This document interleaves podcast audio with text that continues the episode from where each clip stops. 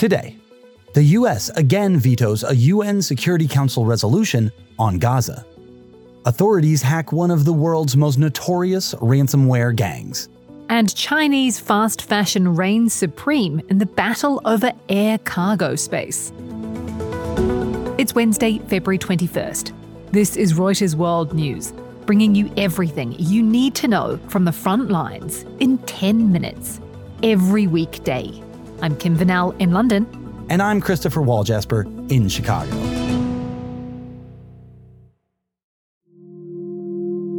The US has again vetoed a UN Security Council resolution calling for a ceasefire in Gaza. It's the third US veto of a draft resolution since October 7th. Michelle Nichols was watching the vote in the UN's New York headquarters. So, the main reason that the US gave for vetoing the resolution on Tuesday was that it demanded an immediate humanitarian ceasefire, but it did not connect it to the release of hostages.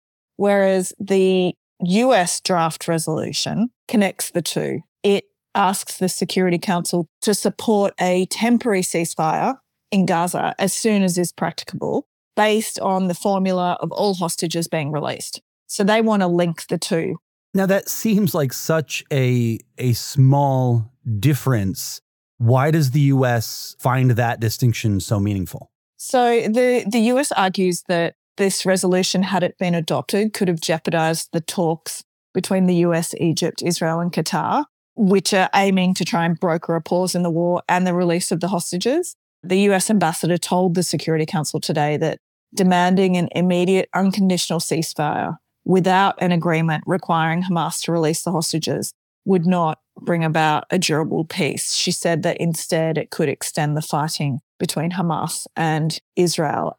Is there any indication the U.S. is moving its position uh, in regards to a UN resolution? So, in the US draft that they have put forward, they are using for the first time the phrase temporary ceasefire. Until now, they've sort of been a bit averse to using the word ceasefire in any UN action. They preferred to say things like extended pauses in fighting. But President Joe Biden used the phrase temporary ceasefire last week. So this draft resolution echoes that language.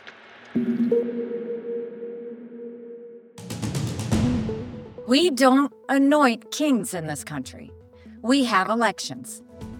Republican candidate Nikki Haley has no intention of dropping out after Saturday's primary in her home state of South Carolina.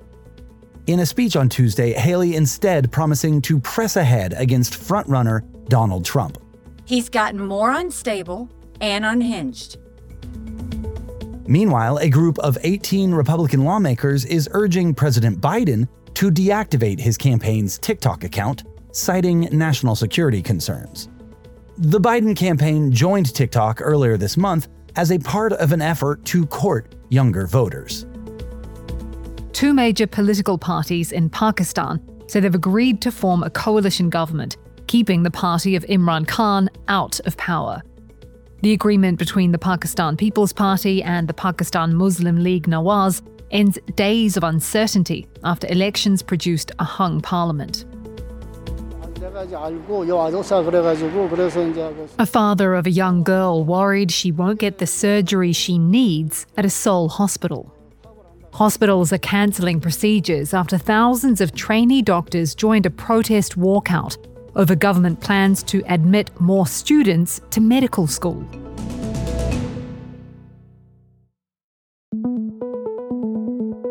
It's time now for markets with Carmel Crimmins. And Carmel, everyone is on tenterhooks waiting for NVIDIA's quarterly results. That's right, Kim. And may I just say, welcome back to the Northern Hemisphere. thank you. Thank you. Glad to be back. So you're right. Those results from NVIDIA will be the most influential in a long while. The chipmaker has replaced Tesla as Wall Street's most traded stock by value. It's the poster child of the AI boom, and it's expected to report a more than threefold surge in revenues but that may actually disappoint some investors. Why would it disappoint them? So they've got used to Nvidia beating expectations, and its stock has already gained nearly 50% this year.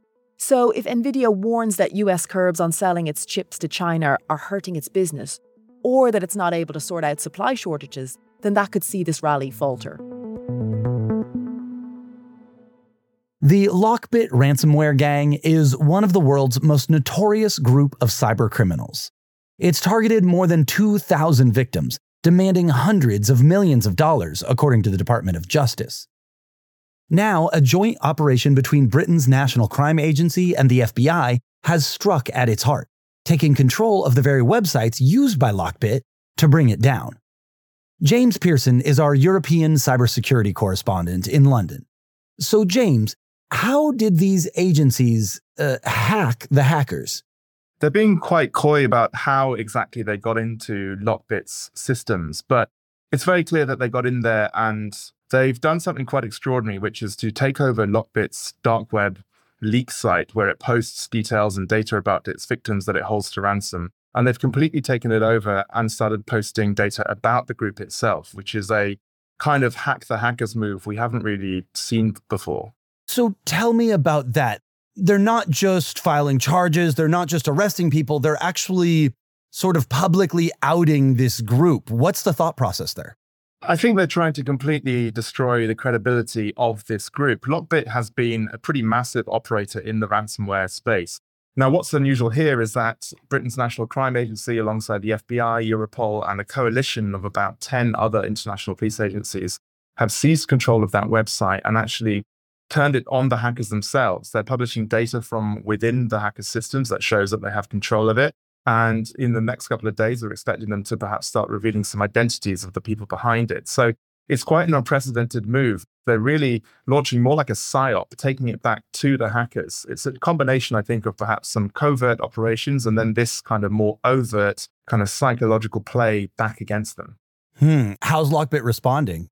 You know, this world, this sort of underbelly of cybercrime is full of lots of egos, and it's quite hard to take what some of these people say literally, or at least we should take what they say with a bit of caution.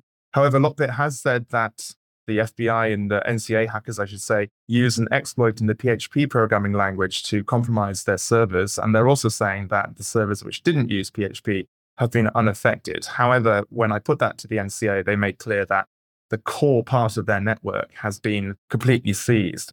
So, does this operation mean that we might see fewer instances of, of these ransomware attacks? So, according to law enforcement, Lockbit held about a 25% market share of these kinds of ransomware operations. So, logically, we should potentially see a downturn in some ransomware operations, at least in the short run, although Lockbit itself operated on an affiliate model. And there's nothing to stop those affiliates from working with a new ransomware gang once one appears. The rapid rise of Chinese fast fashion companies like Shein and Temu is causing big problems for other industries. Why? They're gobbling up all this spare space on cargo planes. Casey Hall is a consumer retail reporter in Shanghai. Casey, put this into context for us. How much space are we talking about? The numbers are pretty staggering, to be honest with you. I mean, what the estimates that we have is that Temu ships around 4,000 tons a day. Shein ships about 5,000 tons and Alibaba ships around 1,000 tons. TikTok Shop, it already ships 800 tons. So that equates to around 108 B777 freighters a day. So the difference with these e commerce platforms is that they have since the beginning relied quite heavily on air freight. The design actually of, of these cross border platforms is built on people being able to order directly on a website and have their package shipped from China directly to them, whether they're in the US or Europe or where, wherever. One of the reasons the companies does this is so that they don't have to import stuff in bulk into Western markets. And then they don't have to pay a lot of the same import and customs duties that they would if they imported a whole bunch of stuff.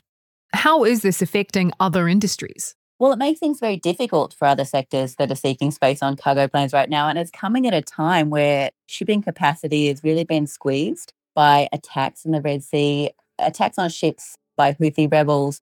So that means that a lot of companies have been looking to try and switch to air freight as a potential stopgap to try and get some urgent goods to Europe. Those companies are finding now that it's really, really difficult to, to get any space because it's been booked up by these cross border e commerce platforms.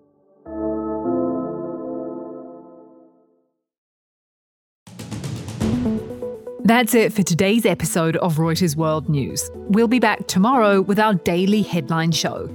To make sure you know what's going on in the world, listen in for 10 minutes every weekday. And don't forget to subscribe on your favourite podcast player or download the Reuters app.